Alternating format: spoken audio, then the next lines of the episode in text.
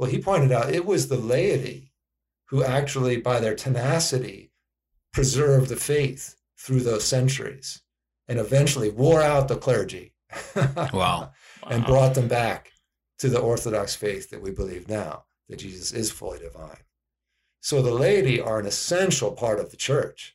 They're an essential part of the teaching function of the church, hmm right? And preserving our faith is also very much the duty of the laity.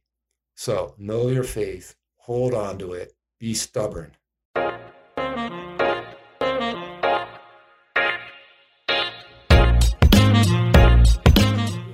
You know that Father Vitor is like a great mixologist? Really? Maybe you didn't know that. I did not know that. Well, I'm an amateur, but I do take it seriously. That's great. Yeah. Beautiful. Father Vitor, welcome to the podcast. Oh, thank you. Wonderful to be with you.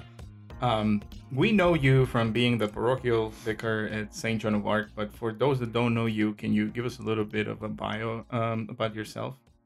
Sure. I mean, the short story is that I'm from the East Coast originally, and I was an Episcopalian, and I got married and am married still. Uh, I have six children, and we moved from Virginia to Phoenix, Arizona in 2005. We were still Episcopalians at that point, uh, but then I became a Catholic, and then I was ordained a Catholic priest in 2010. And since then, I've served in a few parishes and in a school and uh, now I'm at St. Joan of Arc, uh, which is wonderful as parochial vicar. And um, you know, my kids are getting older, and uh, you know, my wife and I have been married 29 years uh, this June, and uh, everything everything is great. That's amazing. We're very lucky to have you uh, Oh, at St. Joan of Arc. Um, so, it can right off the bat, can can, can I ask you um, what made you look into Catholicism? And uh, was it in 2005 you you came into the the church, but when did it start? Well, you know, in hindsight, I can see things from my childhood that were pointing me. And yet, at the time when I was a child, they weren't making such an impact on me. I was Episcopalian, my whole family was. I never doubted that. But um, as I got older, uh, the Episcopal Church started moving, let's just say, leftward hmm at an ever increasing rate. And at the same time, I was maturing in my spiritual life and in my knowledge of scripture and tradition and the history of the church. And so I would say I was becoming more Catholic. Oh, So at the same time that the Episcopal Church is sort of moving leftward, I was moving the other direction, I would say toward the tradition of the church. And and finally I realized uh, as an Episcopal minister, I, I'm not going to change the Episcopal Church. Uh, you know, I don't really fit in here. mhm. I believe what the Catholics believe. And Mhm. and I would say a pivotal moment was when I read the Catechism of the Catholic Church. Uh, that was published. I forget the exact year, but I remember when it came out, I was very struck by the fact that the church could write a book that explained everything it believes. And uh, I set out to read it. And I didn't get very far at first, and I put it down. Uh, but then I was drawn back to it, and I picked it up and I read it straight through. And I said, you know, I believe everything in here hmm there's nothing I disagree with. And I think at that point I realized I was drawn to become Catholic. I didn't know when or how Mm. because I was an Episcopal minister and this was my livelihood. And how am I going to become Catholic? That Mhm. seems like, how does this ha- even happen? Um, but at that moment, I knew I'm, I'm going to be going in that direction. And by God's will and in Yeah. God's good Mhm. time, I'll get there. That's, That's amazing. awesome. Um, yeah, the, the the Catechism of the Catholic Church. That's a hard read to go like page to page. It's more like right. consult consultation kind of. kind of Yeah. book. Yeah. Um, but that's fantastic. So, did you have a family meeting and be, and was like, all right, kids, we're becoming Catholic. Well, we moved out here in 2005, and I was still Episcopalian, and I was at an Episcopal church, and things just weren't going very well. And uh, I had a friend of mine from seminary days who I had heard about had become Catholic and was on his way to becoming a Catholic priest. Okay. And I said, What? that's possible. And so I started looking into it and I saw it was possible. And there was a conference that was going to happen in the summer of 2006 Okay. for men who were interested in perhaps making this transition.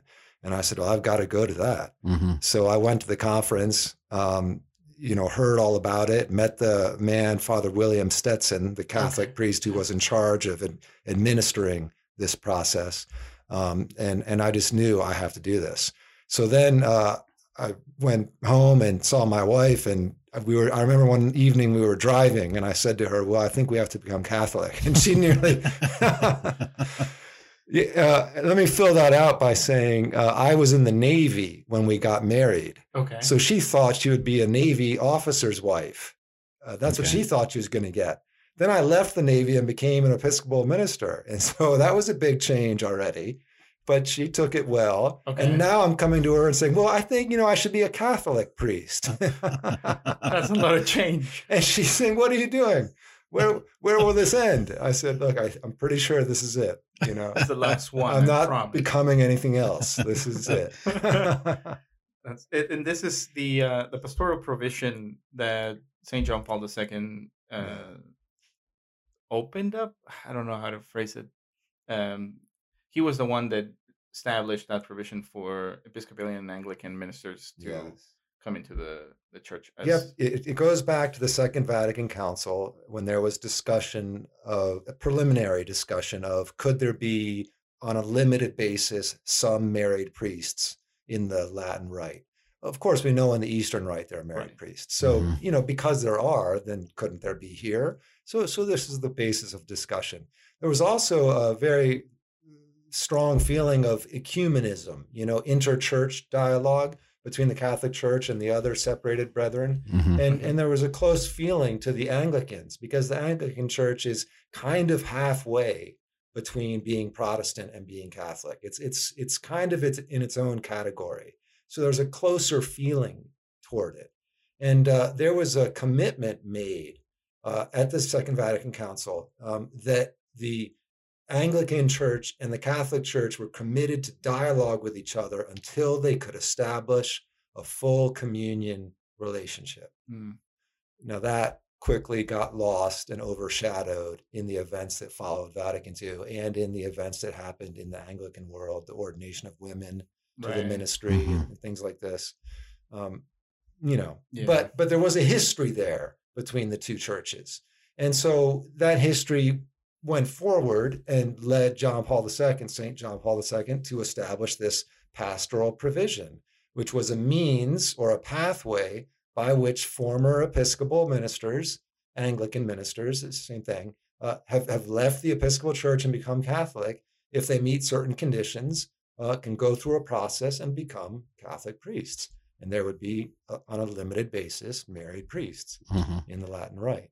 But this is not something that you just filled out a form and you were good to go. It's like you had to go through some uh, sort of like uh, Yes, Schooling it took, it took three years. it took three years. Right, So you were a layman in the Catholic Church for three years, basically. exactly. I, I left the Episcopal Church in uh, April of 2007 and then started a process in, in at St. Maria Goretti Catholic Church, Mhm. actually, with Father Doug Lorig, who Okay. was, he's passed away now, may he rest in Mm. peace. Uh, but uh, he was the other married priest Got it. in the Diocese of Phoenix, the original one. The uh, original one. So he was, so he was a natural point of contact for me. You know, so so he was very helpful and understanding and and you know he knew where I was coming from. Mhm. And I had a small group of people with me from my previous Episcopal parish who also wanted to become Catholic. So he guided us and shepherded us, and we became Catholic then in December of 2007 Mhm. Okay. and and in that time period i met bishop olmsted and began the formal process of the pastoral provision Mhm. which included study and and formation and you know different elements you know ultimately it led up to written and oral exams which i passed thank goodness Is it know. rigorous? i thought it was pretty hard Okay. yeah yeah i'll tell you one story about it Okay. I thought I was really prepared in canon law you have the different subject areas, you know, dogmatic theology, spiritual theology, and canon law. And I thought I was really prepared. You know, I could talk about the origin of the law and how it developed and all these things. Well, well, I did, did my written exam and I thought that was fine. I went for my oral exam and my examiner, a professor at, in a seminary, just said, "Well, when you when your bishop gives you the faculty to hear confessions, will you be able to hear confessions anywhere in the world?" And I said, "I don't know." I don't know. I hadn't I hadn't ever thought about that specific question. And he asked me then another a, sort of a series of very specific questions uh, to which I was scratching my head. And finally, I said, "Look, I understand canon law is important, and uh, I've been studying it, and I'll continue to study it. You know, and and and I also know that there are forms that we can follow and fill mm-hmm. out that will guide us. And I know there's a chancery that we can call down and ask questions. and so I promise you that I will not be a renegade. I will follow the canon law. And he sat back in his chair and he said, Okay. Wow. You know, so I made it through. Well, it's kind That's of those cool. things that you, if you're in another diocese, you have to bring like your letter of good standing if you want to say mass in right. this other diocese kind of situation so that's the one that I I've heard of. I don't know like the right. exact. I'm not a canon lawyer. Don't quote me. Um, Wait, you're not. like All this I'm, time, I thought you I'm were a, a canon lawyer. That's why I hung out hung out with you. Yeah. that and your drinks. This podcast, you guys, uh, you gotta step it up. Gonna have to. Have he did not tell you intro? that. He did not tell you that, right? he did you not disclose that. I was today years old. I was today years old when I don't knew that you were not a canon lawyer. So, all right. Oh, You're ridiculous. Okay. Um, so you had a newborn son at your ordination. Is that right? Yes. How old was your? Three days. wow. He was born September 8th. And uh, I didn't know if my wife would be able to come to my ordination because you know she was expected to deliver any day. Uh, right. Uh, well, she did deliver on September 8th. Thanks be to God. That was my sixth child, healthy. Everything was great. Uh-huh. And uh, she felt up to it and she had him in one of those front carriers uh-huh. and made it to the ordination. Beautiful. God bless your wife. Yeah. Yeah, yeah very much so. That's fantastic. And then your first assignment was uh, St. Thomas at St. Thomas the Apostle. And I was ordained at St. Thomas the Apostle as okay. well. I think it was a wonderful event for the parish there, uh, and they really welcomed me. Uh, the pastor was Father John Ehrich, mm-hmm. and um, mm-hmm. you know he he really welcomed me. And I think I think the diocese at a certain point was wondering where they were going to assign me. Like, okay, this guy Vitor has made it this far, and we're going to ordain him, but then what? Mm-hmm. Right? Where's he going to go? But Father Ehrich said, "Well, I'll take him." And, and so he took me on and continued to be a very strong mentor and teacher to me. Um, but the but the ordination itself, yes, took place there. And then then I was at the parish for about four and a half years, which for a parochial vicar is a pretty long time. Mm-hmm. You know, so I got right. to know the, the people really well. And so was, Father John Ehrich was at uh, St. Thomas. He was the pastor there at the time. Oh, because he was then he was parochial vicar at St. Joan of Arc at some point mm-hmm. afterwards. Yes, mm-hmm. yes. Um, but then from there, I'm you, following him around. Where are you now? you're, you're not going to go to Williams. He was in Williams for a while. I think yeah. he's at St. Thomas More right now. He is. Mm-hmm. Um, yeah, I can't go to Williams. uh, too cold. Just uh, tell your wife we're another change. I don't think she would appreciate that. I don't want to push it. Um, but then I think I met you at Saint Bernadette because I would go to confession on Saturdays. Ah. And and and you were there. Um, as a parochial vicar as well with Father Pete Rosa. May he rest yes. in peace. Um, and uh, and and I kind of had heard, I was like, oh, it's a married priest. Like, but I kind of knew from like the advice that you would give in the confessional not to divulge anything mm-hmm. Mm-hmm. I was like, there's something about this guy's a little different. Yeah, like he has some very interesting you know, insight. uh, so do do you think that um, there are like are there advantages and then are there disadvantages for you being um, a married priest to for your ministry right, right. i appreciate you asking that um, I, I think that the, the, we're talking about two different sacraments here, right? One is ordination, and then one is matrimony. And I Correct. think I think the reality is they can work together very well. At the same time, there is a particular burden to it, and so it's not it's nothing that I think should become widespread. Mm. So I'd want to say up front that yes, I'm a married priest, and I think it's good to have some married priests around. But I do not believe the priesthood should widely mm-hmm. become married. I support the celibate priesthood. Mm.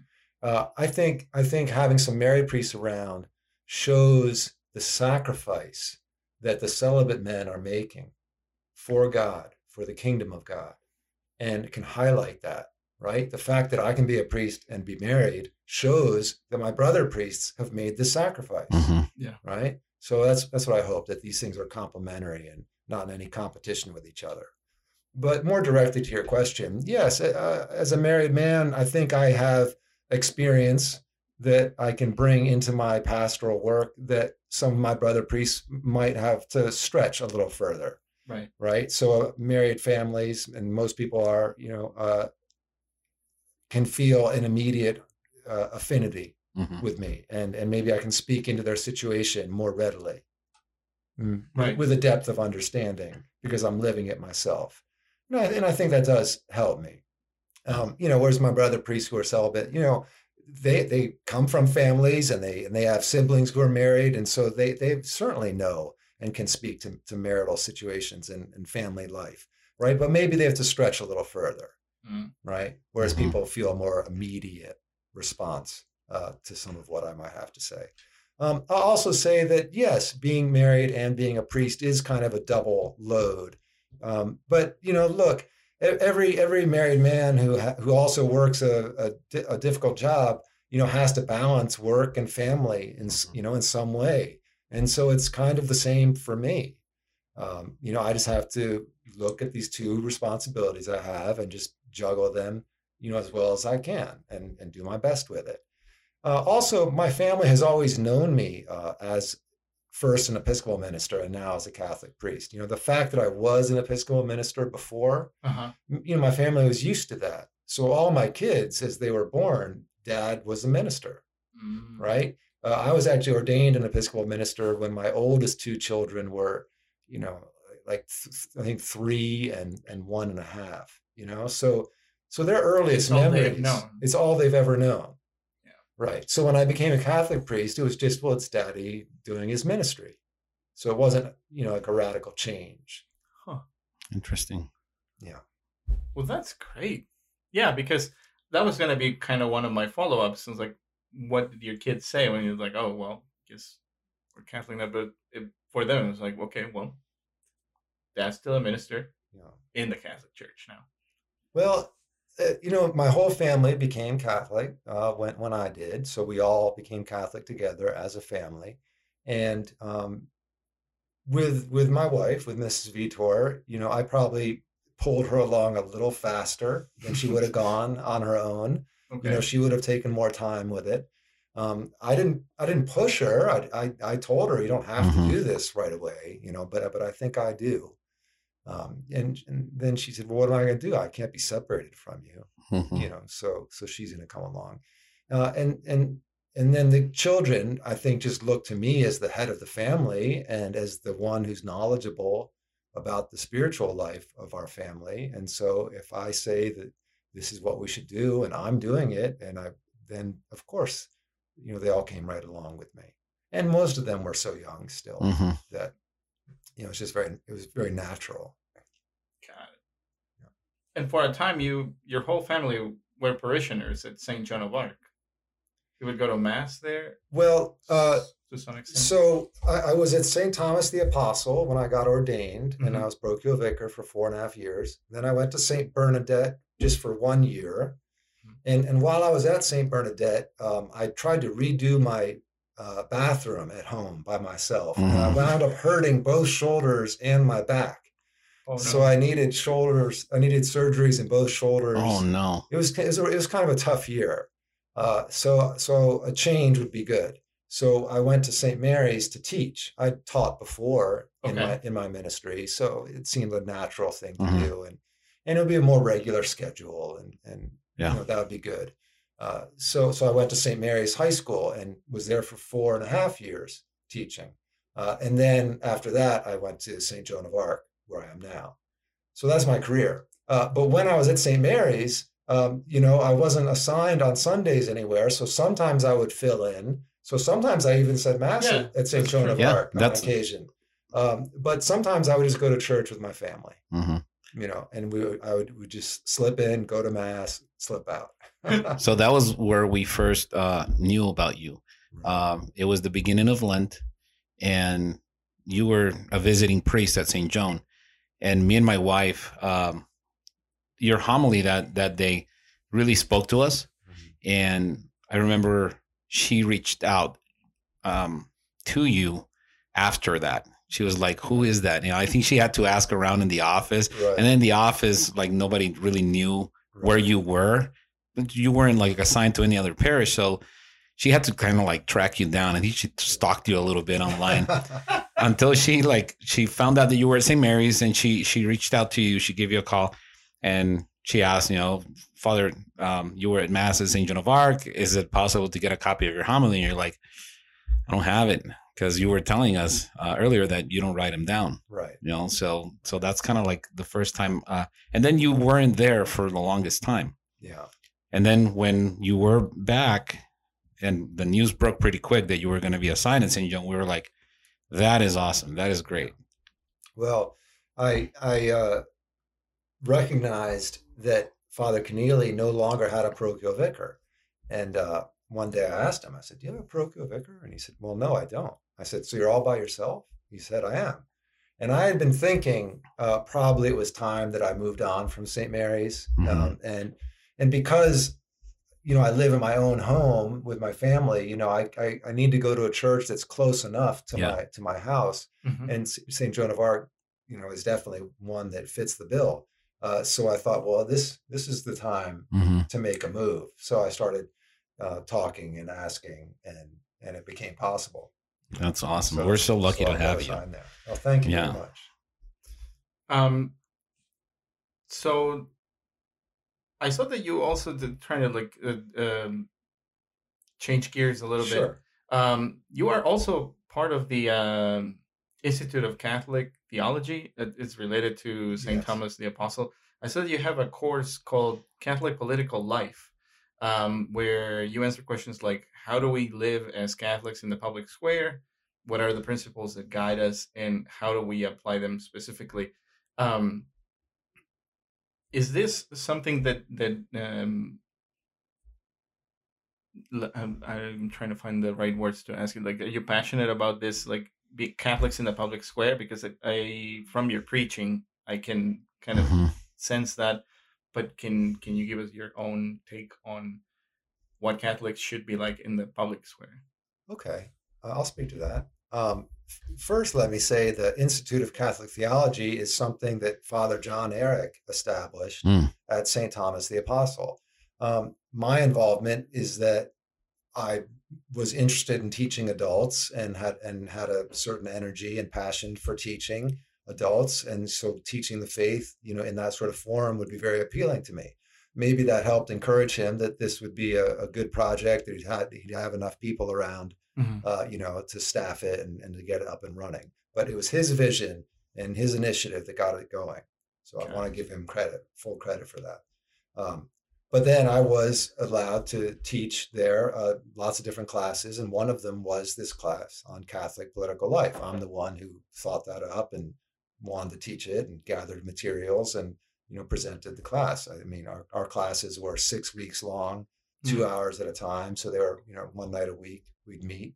So they were pretty pretty in depth, intensive classes. And in that class, I was trying to get the participants to see, uh, based on our Catholic identity and our fundamental Catholic teachings, that there is indeed a certain way that we should approach issues that are current in today's political scene. Mm. Um, so, more briefly, I might say, look, um, something like abortion. Uh, people might say, well, that's a political issue. Don't talk about that. I say, no, no, it's a moral issue. Mm-hmm. It's a Catholic moral issue. You know, if somebody else politicizes it and use it for political purposes, that's their business and whatever. Mhm. But I am going to speak about it and I'm going to vote on it Mhm. Based on my Catholic moral teachings, my Catholic identity. And that's how we have to approach it. So if we were just to leave it up as a political thing and discount it, you know, as just another issue among others, you know, that, that would not be a correct view of the matter.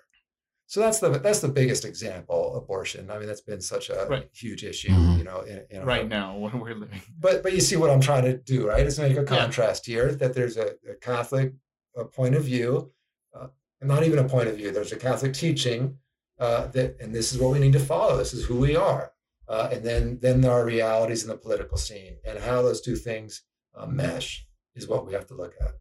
So that's what, that's what the class was about. Mhm. Um, I haven't enrolled to it yet, but it sounds something that I can uh, that I have like still on to-do available list. online, I think. Mhm. Yes. Right.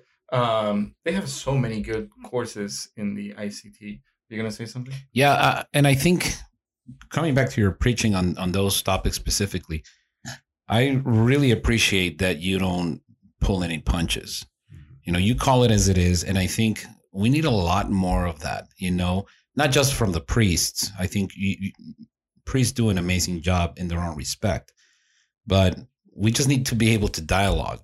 As a society, I think we've lost the art of dialoguing Yeah. and everything is an attack and everybody's getting offended um, specifically on topics like abortion you know it's it's it's good to have a healthy conversation but standing our ground and i think you as the the our shepherds in that sense you know from the pulpit leading by example and really bringing up those those topics and and teaching us how how to stand for those very important topics is pretty invaluable. So when you do do it, I am all ears. I am very appreciative of of the candor and the the simplicity, but also the directness and the call to action. You know, because it's like it shouldn't we shouldn't just be passive about it, Right. especially when it comes to abortion. And I think we obviously need to follow Catholic social teaching on it and and and what the Catechism and doctrine teaches us, and be active about it wherever God calls us. I'm not just saying go out and and and make a ruckus, but when the time comes to have a conversation, really, you guys really lead by example. Specifically, you when when when you brought up those uh, topics about um, that you were preaching on. Um, Yeah, that Sunday, my wife and I exchanged glances and just like did this motion of the mic drop at the end of your homily. Well, So thank you for your encouragement. Thank you. um yeah it, it- they're like things that we should be in the know and like you, like you said just because they're politicized issues like uh, abortion homosexuality uh, Mhm. gender confusion i forgot the fourth topic that that you mentioned that uh, sunday Contrace- contraception. Contraception. Mhm. yeah that it, and and that's one of the things that it kind of makes my blood boil that people just call nfp catholic contraception. Mhm. that you touched on but th- that's a different conversation altogether. Right. but um being knowledgeable enough to have those conversations and be like no no no.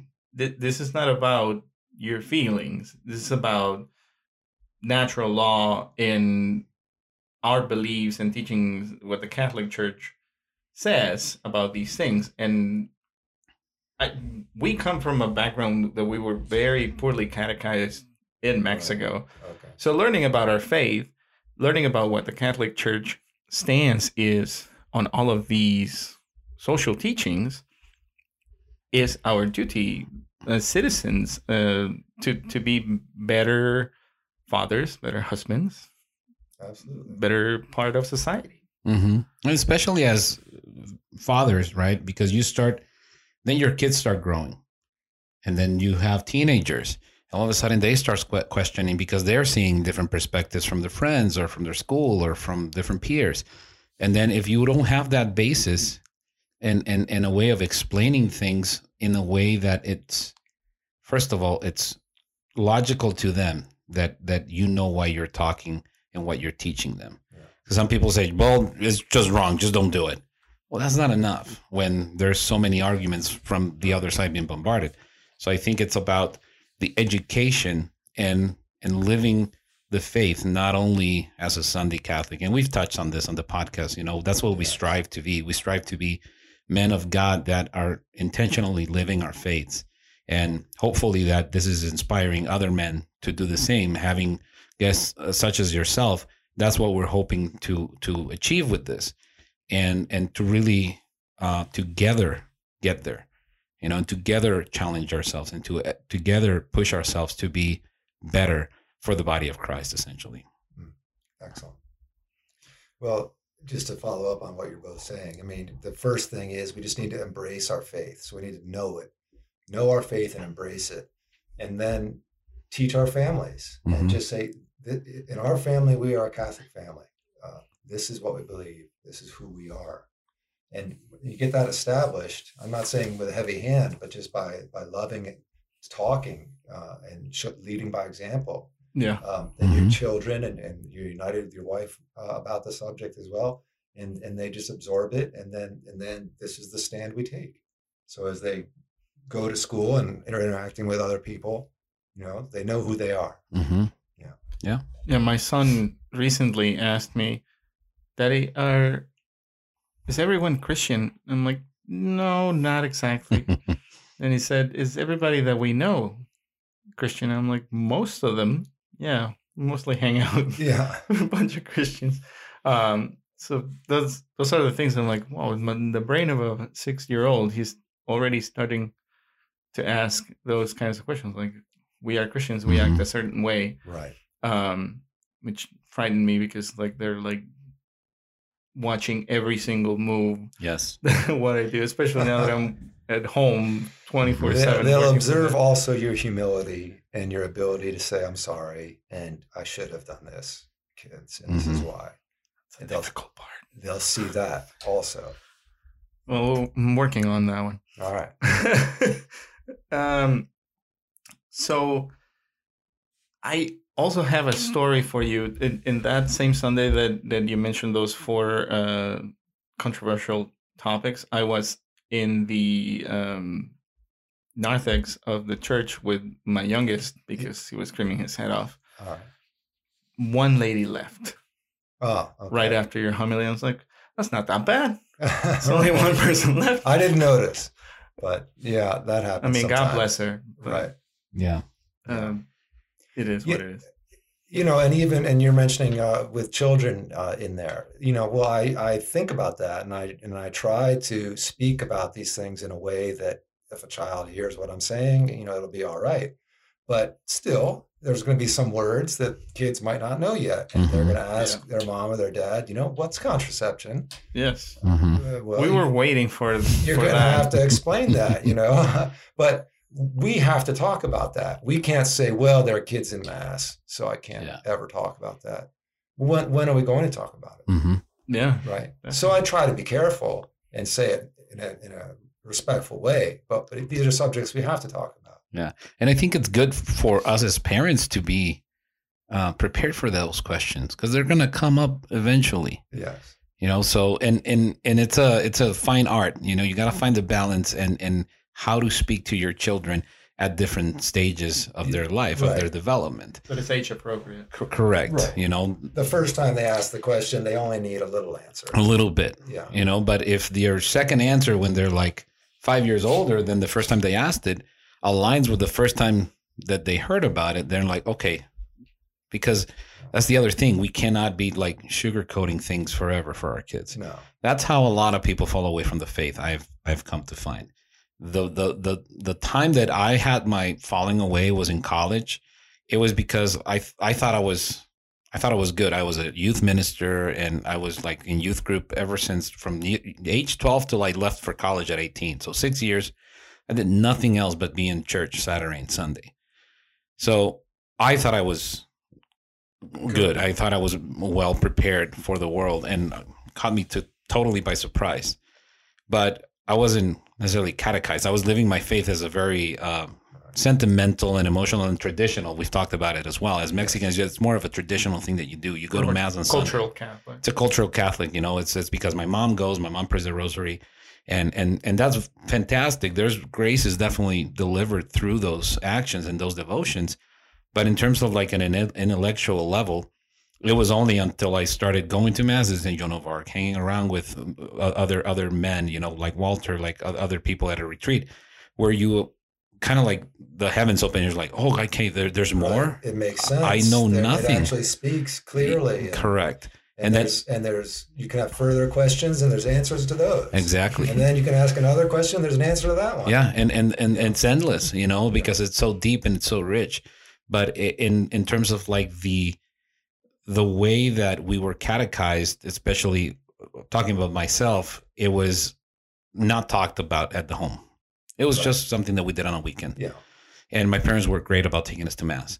Um, but it, that's where it stopped. Sure. You no, know? I, I understand that Mhm. too. You know, growing up Episcopalian, it was very much of a cultural uh, uh, family thing, you Mhm. know, and so we would go to church sometimes. Mhm. Uh, and then every now and then at Christmas or something, there Yeah. might be a grace said at the meal, but nobody ever spoke about God, Mhm. right? Or ever, ever got Yeah. into it at all. Yeah. It was just something that was done. Mhm. And then you, and then after you did it, it was over. Yeah. And, you know, so, but that's the way a lot of people are uh, Mhm. in, in terms of their faith. But obviously, we need to go beyond that. hmm Yeah. Yeah, same same for us. It was like Thanksgiving. That's when we said grace and we prayed on our Father before the meal. That was it. Right. And and and again, I think there was definitely some basis there that when I came back to the faith in a more intellectual, in, in, intellectual and adult way, I was like, okay, I get it now. Right. You know, all of that stuff worked, but now this is this is like real time. And and it allowed me to be a lot more open and not fall away even farther, which by the grace of God, I married an amazing woman that kind of like shepherd us here. And then I kind of like took the reins after that. Yeah. hmm Excellent. It's all about the wise. It's all about the man. wives, man. Uh, Gotta I'm tell telling you. I like that we s- can say that with a priest here. It's all about the wise, right, Father? So, um, do you have any closing comments? I feel like we pretty much yeah, we covered touched a lot. on uh, touch a lot of ground. I guess one last question that I would ask you: Sure. um, What can the laity do to help the church? Because it's not. We already kind of touched on it, but it's not just the job of priest. Like, um, the things that are happening, for example, in Germany that you already that you also Yes. preached on. Um, that was one point of conversation in the RE parent class at St. Joan of Arc Mhm.